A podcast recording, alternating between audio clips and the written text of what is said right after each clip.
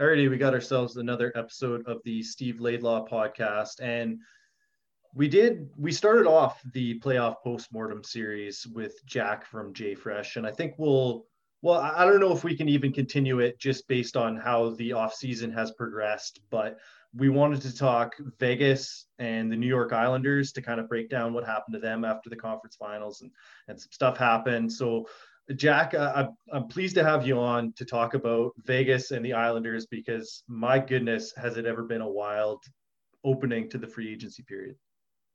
Yeah, no kidding. I mean, you know, it's, it's almost kind of a good thing that we had to put this off for a while because I feel like we could have said some stuff that would have, uh, in retrospect, looked a little silly. So I'm glad that we can uh, actually talk about this properly.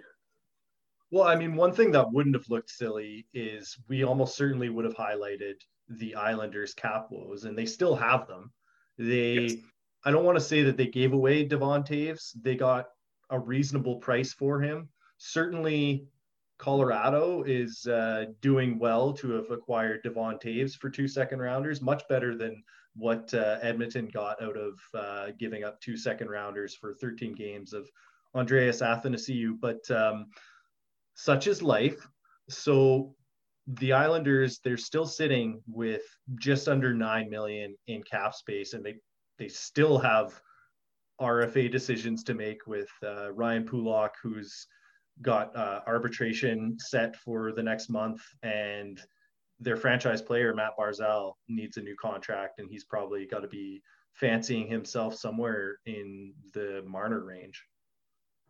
Well, you would think so. I people kind of keep talking about this Lou Lamoriello magic as though it's gonna, you know, he's gonna wave his wand and everything's gonna be suddenly okay, and Barzal's gonna be signed for five million for two years, and Pulock is gonna get, you know, three times two or whatever. But I mean, this is a real tough situation that Lamoriello has almost nobody to blame for but himself. So, I, I mean, you know, if you think about how Barzal is valued around the league, I think he's been considered a top 10 center I'm not sure whether I would personally have him in that tier, but that's how people talk about him. And, and, he's obviously, you know, you talk about a guy who's like the straw that stirs the drink on offense. He is like the only straw that stirs the drink for the Islanders. So uh, they're going to have to pay him big. I, I, would say that they would have to pay him a lot more than 9.5 million minus Ryan Pulock. So I have no idea what they're planning on doing because those contracts are not particularly movable that uh, that they have at the bottom of their lineup. I do think that, in some sense, the complete lack of cash that is out there, and the fact that players are going to be losing such a large percentage of their salary this year anyway, almost it, it does play to their favor a little bit, where you wonder if these players would bet on themselves a little bit and take a shorter term and then cash in with something with more UFA years on uh, on a longer term deal after a couple of years of of taking a lower salary. So I, I do think that there's like a, a, feasible scenario where that works, but I still don't see Barzal coming in for any less than seven million. And I, I'm with you. I don't know that he is bona fide top 10 centerman, but he's certainly a first line centerman, and there's not 30 of those to go around. No, uh, like like you said, I mean, even on kind of a one year, all right, let's just put this push this can down the road. I mean, I can't imagine Barzal unless Lamoriello is really glowering at him across the negotiating table, taking anything less than seven point five or eight. So, yeah, it's it's a real tough situation. I would imagine that they'd have to find somebody to move out.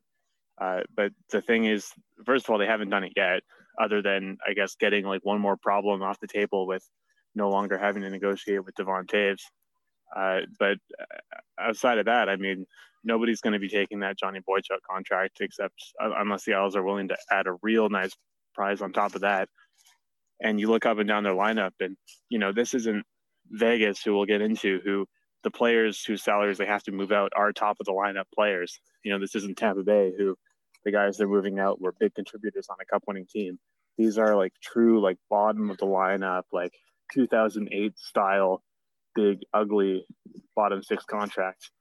And uh, I, I just don't see why anybody would be chomping at the bit to grab one of those guys and help the Islanders out here. No, absolutely not. And you do wonder how I, I just like there's rumors about oh so someone might buy on Nick Leddy and there's rumors that the Islanders are in on Patrick Laine and there's there's just these rumors out there about the Islanders and I wonder if it's just all pure speculation because knowing how Lou operates if any of this stuff got out then those deals wouldn't be happening and it just seems very uncharacteristic. Like they had a guy who got suspended for for steroids earlier this year and they just didn't even that didn't even come out until after the season completely. It just came out that they filed tampering charges two years ago. Like it just doesn't seem to be yeah, their style. I, I always just assume that anything on the islanders is is pure conjecture.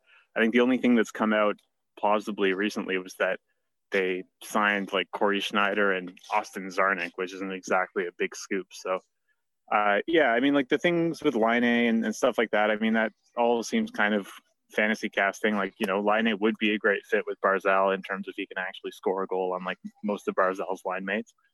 Uh, but I mean, at the end of the day, I feel like a lot of people who are doing that kind of stuff really did not realize the depths of the Islanders' cap hell.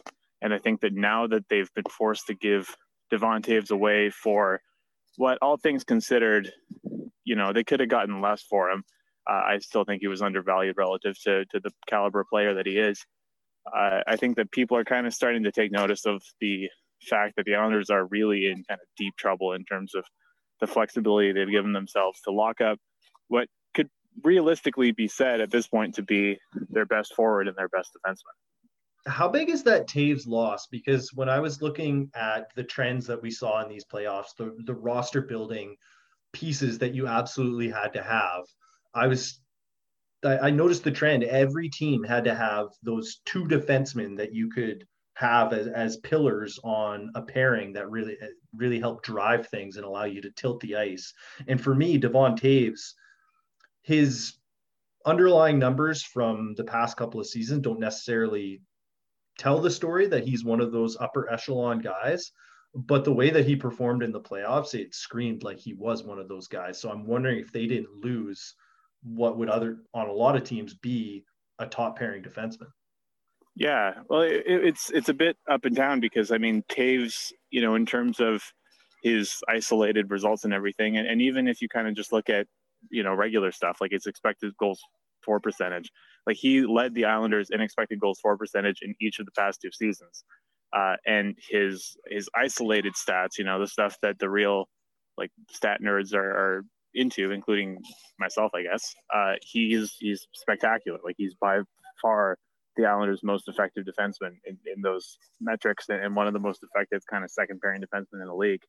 Uh, in the playoffs, and I think that this is something that I personally saw a lot as somebody who was kind of posting about Toews on Twitter very enthusiastically after that trade happened. Uh, Isles fans, from what I can tell, really soured on Toews after that Tampa series. Uh, I think he and I'm actually I'm in the process of, of writing a, a big thing on Toews right now uh, with uh, Jack Han, former Marlies assistant coach, uh, and we're kind of looking at it. And and in that Tampa series, Toews for whatever reason just kind of fell apart.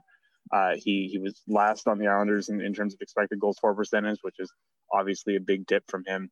Uh, and and from what I can tell from reading Angry Isles fans' comments on my posts and kind of other stuff, like Isles fans really kind of turned on him after that series, uh, and which is interesting to me. But I I, I really kind of see it as being a a bit of an anomaly on his part because otherwise, I mean, he's like truly like one of the great transition defensemen. He's strong in his own zone or he's, too strong in the offensive zone. He can hold his own in his own end. He's a great passer. I mean, like this is even if he doesn't necessarily fit the mold of you know real top pairing stud defenseman. I mean, you really can't ask for a better top four puck moving defenseman than Devon Toews. So I'm super high on him, and, and I think he's perfect for the Avs. Well, it's funny because he doesn't have to be the perfect top four puck moving defenseman because they already have two of those in Colorado. So now he just has to be a third pairing guy who does those things at a top four level. And Colorado, they they were already my favorite to win the cup, and now after their moves, I'm just I'm doubling down on that.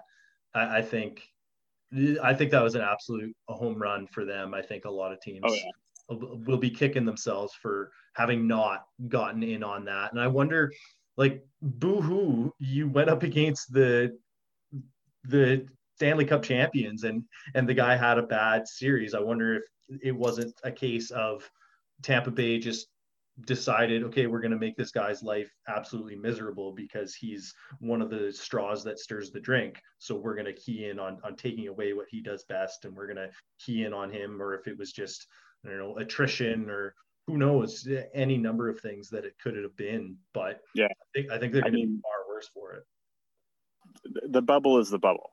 People perform poorly in the bubble who perform well otherwise. I, I feel like it really is kind of a, a major recency bias thing because I do remember a year ago Islanders fans talking everyone's heads off about Devon Toews in the same way the Penguins fans talk about like John Marino. You know, he was the like, oh, you don't know this guy, but he's incredible. He's like our best defenseman. He's, he's doing all this amazing stuff. And then kind of as soon as the playoffs wrapped up, he was, oh, you know, you you got you stats nerds are talking about Devon Toews, but you know Nick Leddy's where it's really at and crap like that. But I mean, just looking at it and, and kind of looking at how the Islanders defense works in more detail, like Devon Toews is like a big loss, not just in terms of he's a good defenseman. He's one of their better defensemen, arguably their most effective defenseman. Uh, but the, the bigger thing is that he and Leddy were kind of single handedly running their transition game. Like they really did not have anybody else who was able to carry the puck into the offensive zone on their blue line uh, really not too many guys who were comfortable making kind of those breakout passes or joining the rush or anything like that. And so, I mean, the end result of this is an Islanders team that is already pretty conservative in terms of how they play the game from the blue line, like just got even more so. And, you know, there's talk that they're going to bring back Andy Greene, who, from any kind of macro or micro stat perspective, was totally ineffective in the playoffs, and he's going to be a year and change older, which is not necessarily what you want to see from a guy who's already like 39 or whatever. I, I mean, they're they're putting a lot of hopes on on this Noah Dobson kid who is good and had pretty nice transition metrics in a limited sample, but I mean that's a lot of responsibility to hang on Nick Leddy, who's really not that good outside of the transition, and Noah Dobson, who's like 20 with Leddy and with Greene for that matter, are they going to get a bunch of three month breaks in the middle of the season to get healthy? Because it sure seemed like Leddy's game eroded this past season, likely due to injuries and the like. And you just wonder if at his age he's going to be able to give you that for 82 games. And then if they happen to be in the playoffs, is he going to be fresh enough for that to, to provide what he provided in the bubble? I don't know because skating is kind of the thing that he does, and you know, I mean, I feel like we think of Nick Leddy as being older than he is because he kind of declined at a rate that you would normally expect to come from a guy who's like in his 30s. But I think Nick Leddy is only like 28 or 29 or so. Like I, I think he's actually not super super old. The the thing with him is just you know he's um, his skating is so good that he's really really good in transition, uh, but in his own end and in the offensive zone, he's a complete non-entity. Like he makes super ineffective plays or inefficient plays offensively, and then defensively, he's kind of a mess. So in a way that Devon Toews isn't at either end, it's either ends of the ice. So it's kind of like the Isles had two guys who could move the puck, and they just traded the one who could do other stuff, which isn't ideal. Yeah, point taken on Leddy. He is only 29, and I assumed he had a longer runway of performing very well and then it just seemed like he completely fell off this past season. So whenever whenever a guy really struggles with injuries like that i wonder if it's not going to become something that uh, that hampers him down the road but certainly an excellent bounce back in the playoffs that uh, that would have to excite you assuming he isn't another one of the pieces that they end up trading away to keep themselves cap compliant. No, I, I, apparently they really, really, really like him. So I, I would have to imagine that he is kind of like their number one defenseman moving forward. Uh, I, I guess depending on what they are able to do with uh, Pulock in terms of like a long term contract or whatever. But I like they're I think they're going to be running Leddy into the ground. I think he's going to be like their only real offensive option on the blue line on a team which already is pretty thin in terms of offensive talent.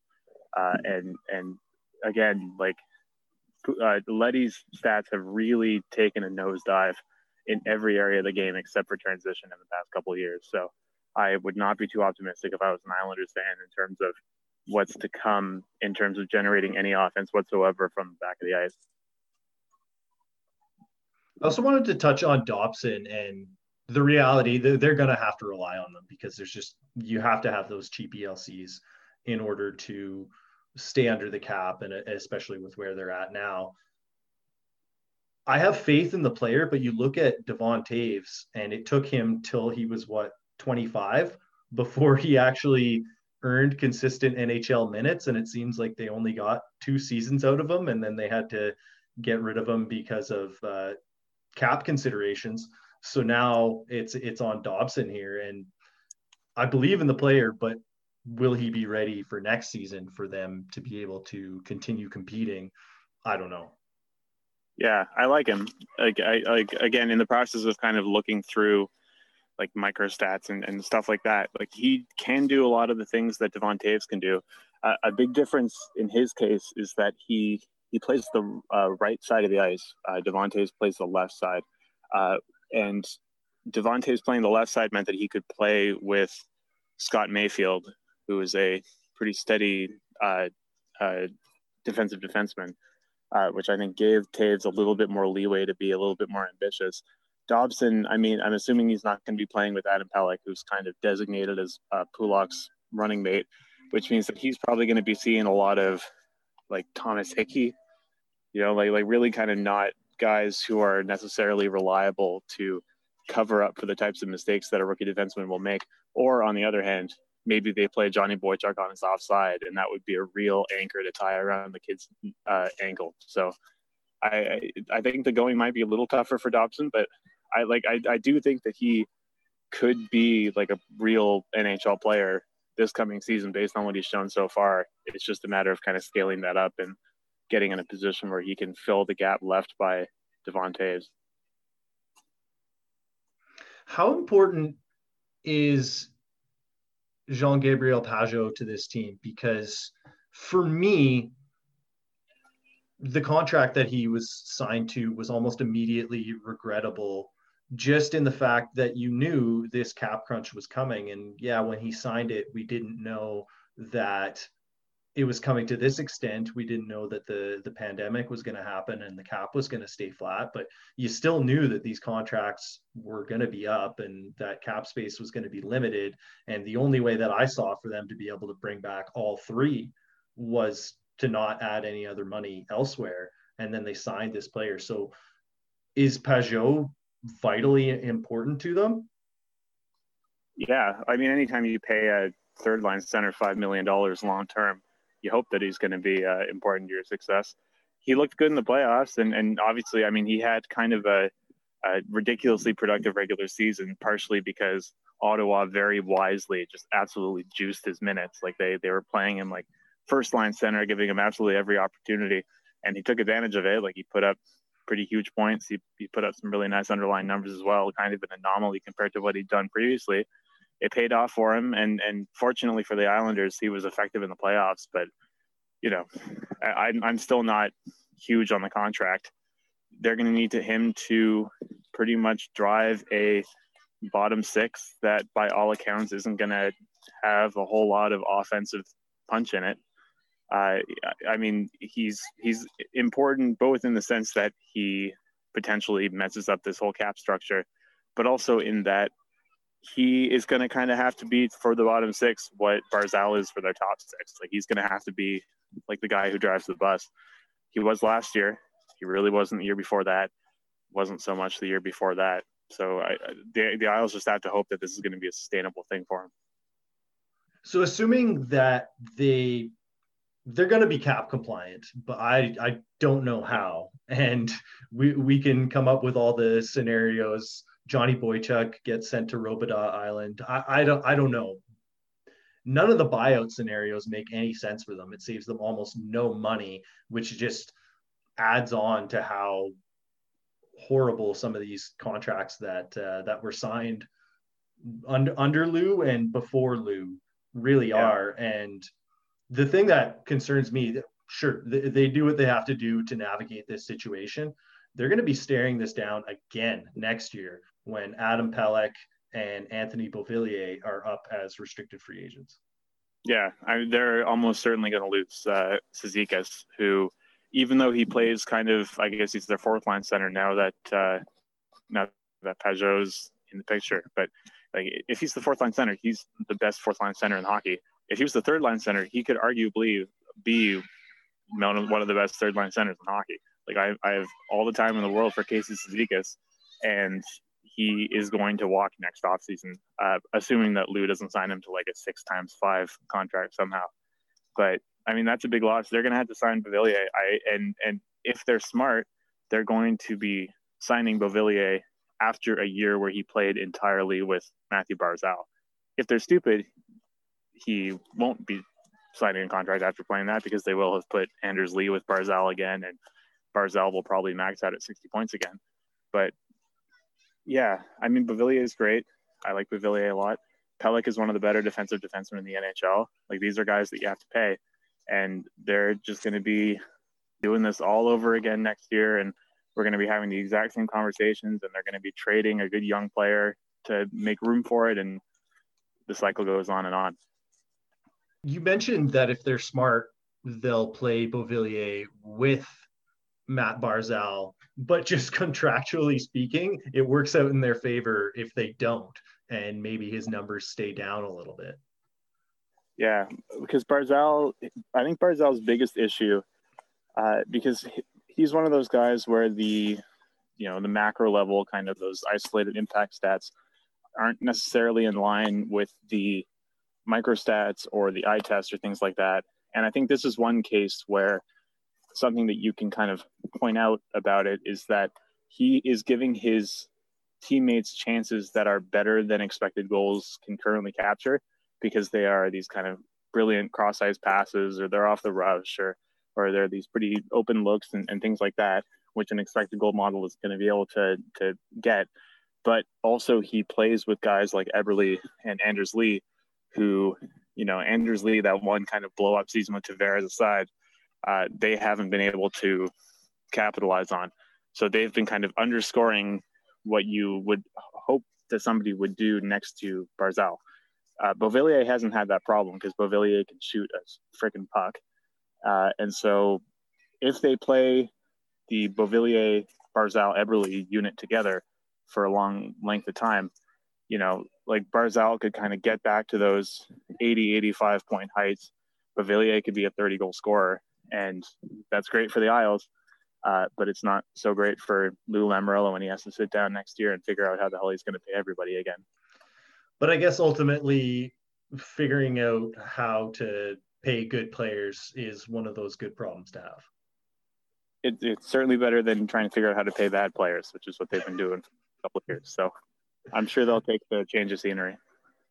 No doubt. Um, maybe we'll also take a change of scenery and talk about the NHL's most ruthless franchise, the Vegas Golden Knights. Yeah, no kidding. No, uh, no loyalty in that uh, in that front office anymore, eh? Not even to their own front office staffers. Like George McPhee got punted to the president's booth. Yeah, Gerard Gallant got uh, got punted because the team couldn't score, and then DeBoer had the team not score. yeah, yeah, it's it's, uh, it's really something, especially considering kind of the origin of the franchise. It's like we are like the tight knit group of misfits that's going to come together and heroically, you know, put together a Cinderella run. And then ever since then, it's been okay. We are just going to add the best player available and just kind of trade whoever we need to trade to get them out of the way so we can fit them in. Uh, and you know, you have to imagine that that kind of takes a toll on uh, on the people in the room who are looking at each other and thinking, am I going to be traded to like the Detroit Red Wings in a couple weeks so that like my team can sign, you know, Taylor Hall or Alex Pietrangelo or, or whoever's up next year?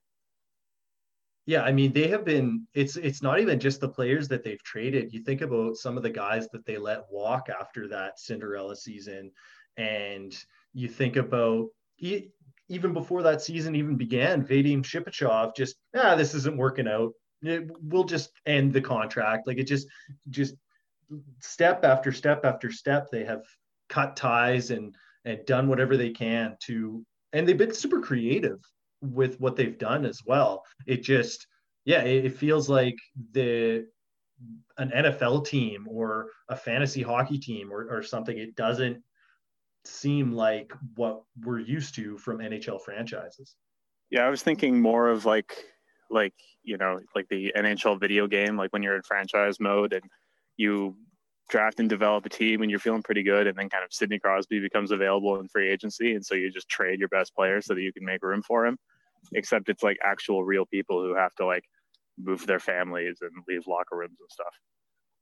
Yeah it, the personal aspect of it seems brutal. And i don't know certainly there's a way that this goes absolutely poorly for them because of that personal aspect but the teams have done not exactly this, but similar type stuff in the past. I think about the St. Louis Blues and when they kind of transitioned from the Backes, Oshie, Shattenkirk core of the team, and they still had some of the younger guys who who eventually were part of their their Stanley Cup team, but they they transitioned away from those players and moved on and then brought in new pieces, Schenn, O'Reilly, and eventually they did get over the hump and you had all these guys left over from that previous run that I mean there was rumors about Pietrangelo being traded before they won the cup and I'm sure lots of the players thought mm, you know who who's next if this doesn't work?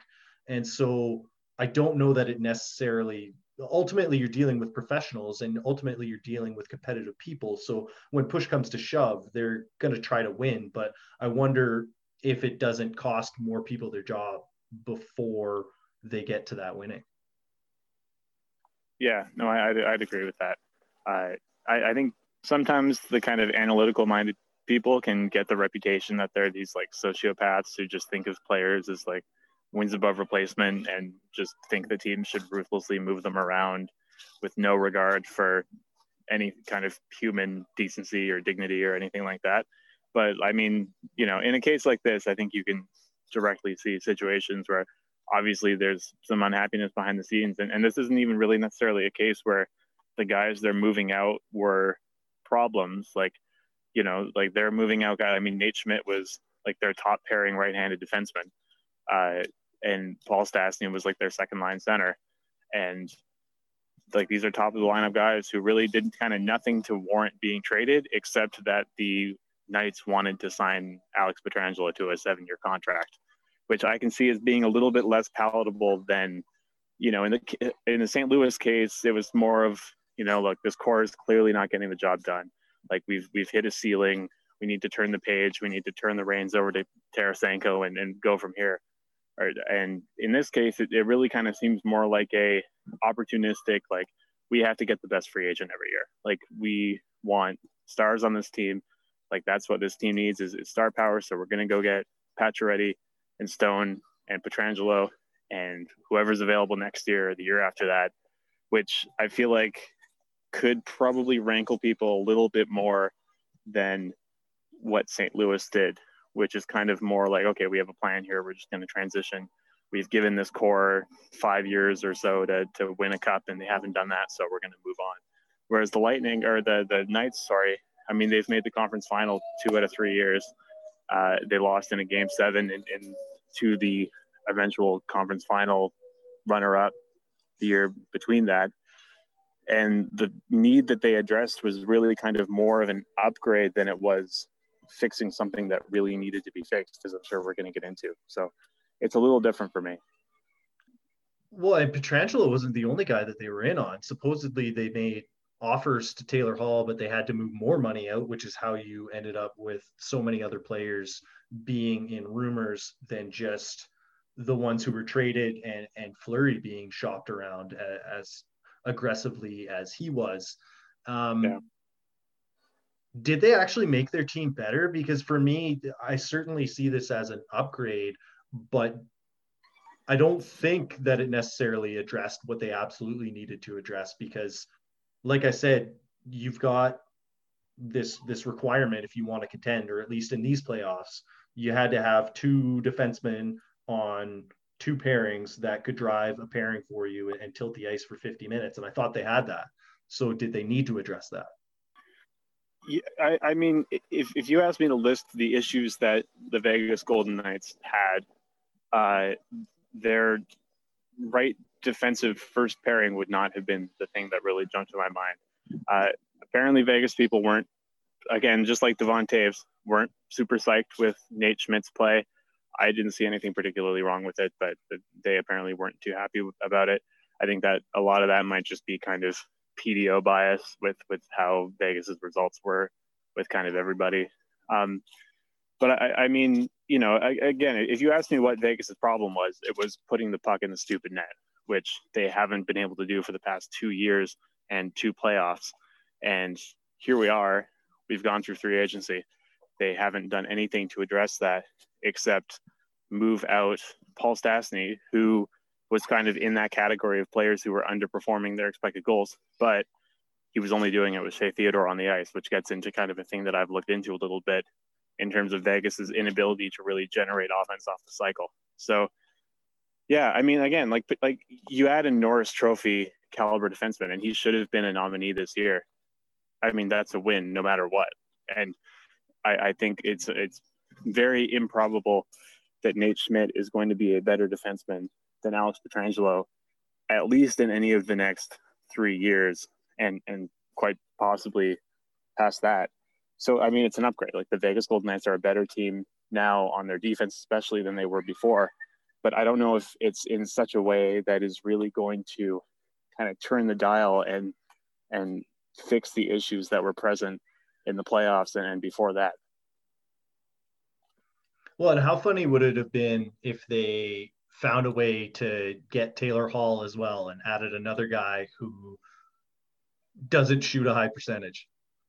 Yeah, I, I mean, at the very least, Hall can pass the puck super well in the cycle, so maybe that would just give people some more open looks. But I was kind of thinking about that. It's like when they were talking about Hall to to Montreal as well, because Montreal is kind of the other team, along with Vegas, that has the super high Corsi and expected goals and all those kind of underlying numbers, but can't actually score at a rate that you would expect them to. Uh, and they were kind of in the mix for Taylor Hall, and of course they end up signing Tyler Toffoli, who is kind of the ultimate like underperforming the expected goals guy. Uh, and you know, it was kind of funny that that happened on the same day that Vegas signed Pietrangelo, and so you had these two teams that are in a very similar situation, who both indisputably made their teams better but not in a way that addressed what their biggest problems were. I do wonder with how much they own the puck, but how much they struggle to score. Is this a case where it just it's become so hard to score in when when you're owning the puck in the offensive end versus how much easier it is to score on the rush and it almost implores you to allow the team to to get a little bit more going the other way so that you can counterattack? Yeah, I do kind of I because I mean that was my conclusion when I looked into the Theodore thing was that what it really seemed to me was that Theodore was not generating that much off the rush or when he was he was kind of inserting himself in it in a way that kind of actually killed the rush a little bit because he wasn't just kind of letting the forwards do their job uh, whereas, I mean, Schmidt hasn't had any issues in terms of on ice finishing, just like almost any Vegas defenseman, uh, other than Theodore, hasn't had any on ice finishing issues. And Schmidt is really kind of one of those like really heavy, like makes the breakout pass, like activates the rush kind of guys. Uh, and and Pietrangelo, I don't have as much of a read on him in terms of his distribution of kind of generating, you know, passes off the rush or in zone possession or, or what have you uh, it would be interesting to see. But yeah, I, I mean, Vegas's biggest issue in terms of finishing, I think, was definitely their reliance on kind of possession style, like positional offense, uh, which isn't a problem in and of itself. But when you don't have guys who can kind of finish those rebound chances and and stuff like that, you know, that's going to be an issue. And I kind of what I what I figured was that the the rush opportunities for them were kind of drying up in the playoffs, or they weren't going in, which kind of left them in a position where they were forced to really rely on that overwhelming, you know, Corsi driving, quantity based offensive zone attack, which they just didn't have the guys to score those chances on. And I mean, they still don't have the guys to score those on those chances. Uh, I was kind of thinking earlier today that it would be kind of funny if they have like a massive like PDO bump this season, but it like just gets them to even.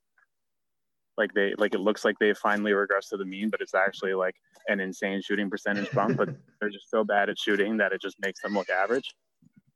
Well, and it's weird because in that first season, it seemed like they were on the opposite end of that spectrum. Like, my goodness, Karlsson scored 40 goals for them, and I don't think he's ever doing that again. Yeah, it was kind of a, a combination of kind of luck and career seasons and stuff like that, where, yeah, I mean, you were never going to expect that. And I think th- that's one of the reasons it kind of makes me laugh a bit. And I think the shine's wearing off. But I mean, Vegas for most of the season, like was kind of like the analytical darling team where like if you were like a hockey Twitter person or like an analytically minded person, like Vegas was a team that you really liked because, you know, they had Mark Stone, they had Shea Theodore, they were like leading the league in expected goals in Corsi. So you could be like, oh yeah, they're don't worry, they're gonna regress to the mean, like they're underrated and all this stuff. And I feel like after those playoffs and after I think people have kind of taken a look at their results in the past couple of years, the the shine has kind of worn off them a little bit in terms of you know how much people think that they're kind of like the best team in the league like like they did a couple months ago and i mean you know like i said like they added a player who's going to make them better but not necessarily better in the way that you would kind of denote as being like the thing that they really needed so it'll be interesting i mean they should be one of the best teams in the league it's just a matter of whether they can find anybody who can put in those rebounds. Yeah, they're still an absolute nightmare for me. I definitely fell into the trap, and I don't necessarily know that it was wrong to think that they were a cup contender because they oh, yeah. do own so much of the puck. And I thought that at least part of their issue was with goaltending, and I thought Lehner perfectly solved that for them, although it does uh, cause some ripples in the locker room. Yeah, I mean, at the end of the day, you know, this isn't a situation where, you know, the things that Vegas does badly lead to a 92 PDO or whatever.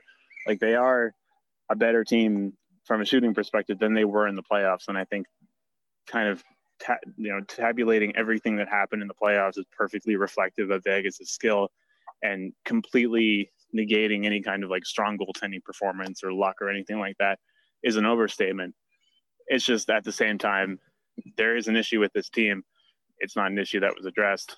It's not an issue that they really have the space to address, or admittedly, you know, like the the spots in the lineup, like their their wingers are kind of set right now. Like they can't really acquire a top six winger without moving somebody out. They can't bring in like a top nine right wing because they're kind of covered in that spot. So really, I think that they're just going to have to work it out internally with the guys that they have, and the guys that they have are good at hockey, and they're going to be one of the best teams in the NHL next year. So they have plenty of time to sort out the issues that they have.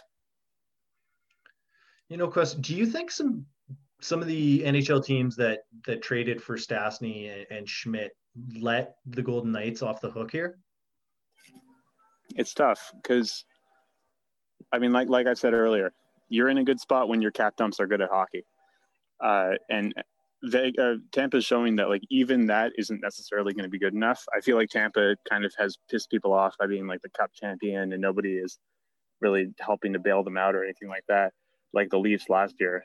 But I mean, in a vacuum, like I like both of the trades that were made to Vegas for Paul Stastny and Nate Schmidt.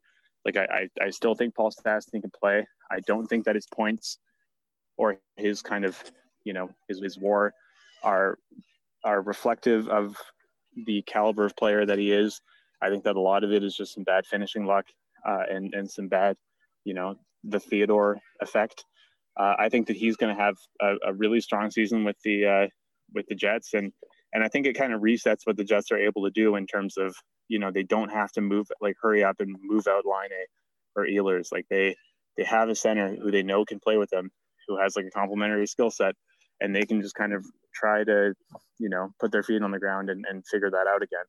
Uh, from Vancouver's perspective, I mean, they just needed legs, like they needed a guy. And even if Schmidt doesn't necessarily kind of fit the mold of exactly what they needed, which was a more defensive minded player, like they needed NHL players who could play big minutes uh, at, on on the right side or the left side, and he can do that. So, like I, as much as you kind of want to say, ah, like come on, guys, like you you you can't be helping out Vegas here. You have to at least be getting some assets in return, you know, some sweeteners.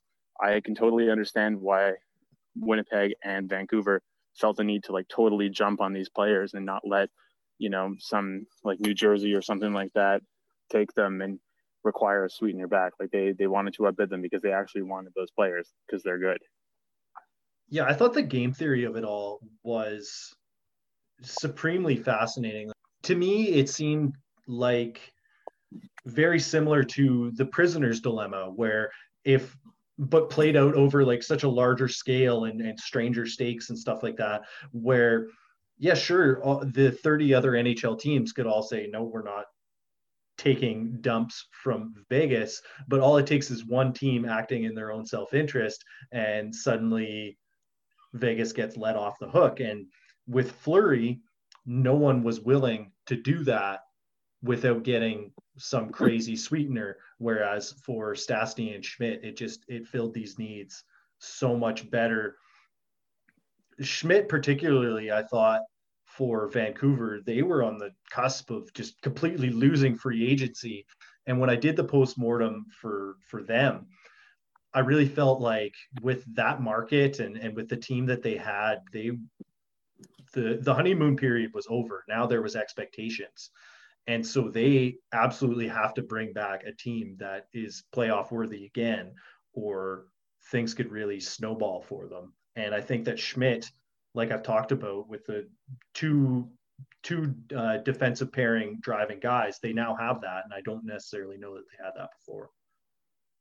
Yeah, I mean Vancouver has a lot more to do, but they really needed a, a guy like Schmidt, and you know I don't think necessarily Schmidt's contract is super inviting. Like they really locked him up at, at a decent ticket for for quite a while, but at the same time, at least they know Schmidt can play. Like they were looking at a defensive situation where I think going into it, their defense was like, you know, because they let Stecher go, they let Tanev go, and this was already a team that was pretty thin on the right side of the ice. You know, so they were looking at uh, having Tyler Myers as their number one defenseman or their number one right-handed defenseman, and having you know Brogan Rafferty, who's like a 26-year-old rookie, and then I can't even remember who I had penciled in as their as their third right defenseman before this move was made. So I think this makes a lot of things a lot more palatable for the Canucks and especially kind of for their management who's taken quite a few maybe not deserved L's in, in the eyes of the fan base. You know, losing Toffoli wasn't too great. Letting Markstrom and Tanev and them go was was a smart move in my mind. Uh, you know, it, it gives them a win. It gives them a guy who they can put in tough situations. You know, I think that it would be smart for them to put him with Edler off the start just because Schmidt kind of plays more of that offense forward style of game. But, you know, they are going to have to figure out what they're going to do with Hughes. But yeah, I, I, I hold no grudges against the Canucks for deciding that's what they needed to do. Yeah, for sure. And it seems like the Canucks are, they're really, really trying to avoid the New York Islanders situation where they can't afford to pay their best young players because they've surrounded with all this talent that they overpaid and is aging out. And they've already done a little bit of that but they're really trying to avoid doing any more of it. So you let these guys walk earlier than you would have liked to have and now they're left grasping at straws. Yeah they're, they're kind of like the isles with a better young defenseman and with no real success to hang their hat on yet. So kind of a, a win loss there, but they're similar in terms of where they decided to allocate their cap and and what kind of challenges are ahead for them moving forward. Before I let you go here, I'm wondering is there any team that has absolutely knocked it out of the park for you? Oh man, uh, well, I, I, I, guess Colorado is cheating, right? We can't uh, talk about them as being the uh, as being the team. No, we can talk about them being the team. I mean, we we we talked up Toews, but did did you like the Saad move for them? Yeah, I, I would have liked a Hall move better, but in a vacuum, you know, Saad, we talked about Toffoli. Saad's another one of those guys who's really underperformed his expected goals in the past five years or so. You know, I mean, if if you want to send somebody to a team that has guys who can actually like score at insanely above expected rates, it would be the Colorado Avalanche. So I think if they slot him as a puck retriever on a line that has, you know, Kadri and and you know maybe Nichushkin or Donskoy or Burakovsky, he's going to see pucks go in at a much higher rate than he's used to. But uh, yeah, I mean, you know, Colorado is a very well run franchise, uh, and which I'm sure the reason for that is that their hockey analytics director follows me on Twitter, so I'm sure that he's just kind of writing down everything that I put out and sending it up to Joe Sakic, and he makes the phone call. But either way, I uh, I, I really like what the Avalanche. Or at least, at the very least, he's compiling it all and he's he's he's providing some kind of a report, right? Um, with Hall in Colorado, I do wonder. I, I think he I think he signed in Buffalo just because it was the most money. I, I really I think he's just he's looking to rebuild his market.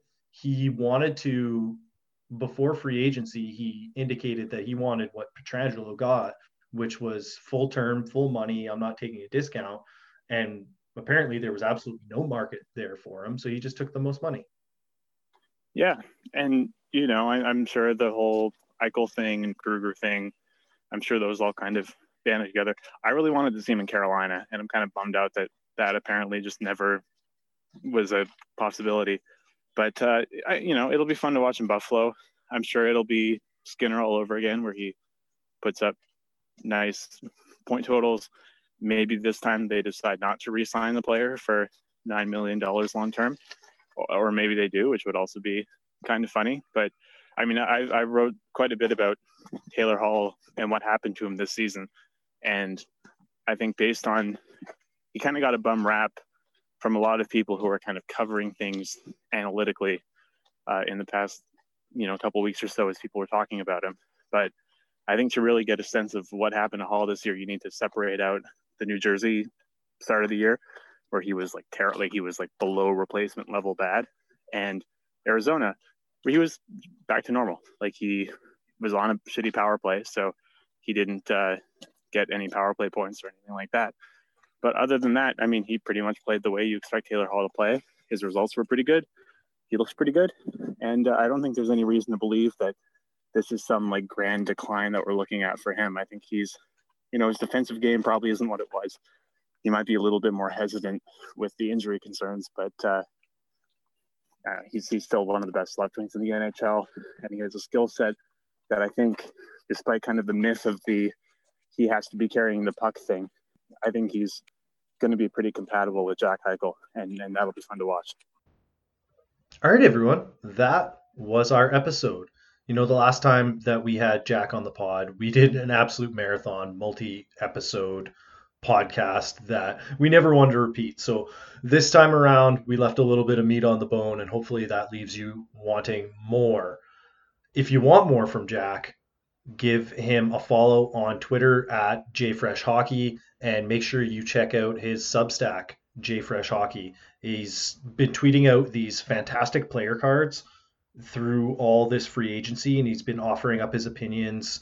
He's he's giving you the fancy stats breakdowns and, and telling you which signing's good, which one addresses a need, which one doesn't. It's been mildly depressing as an Oilers fan because not all of their signings have been the greatest, but I kind of knew that already. It is what it is. So make sure you're following him there. And if you like this show, please like, subscribe, review wherever you get your podcasts.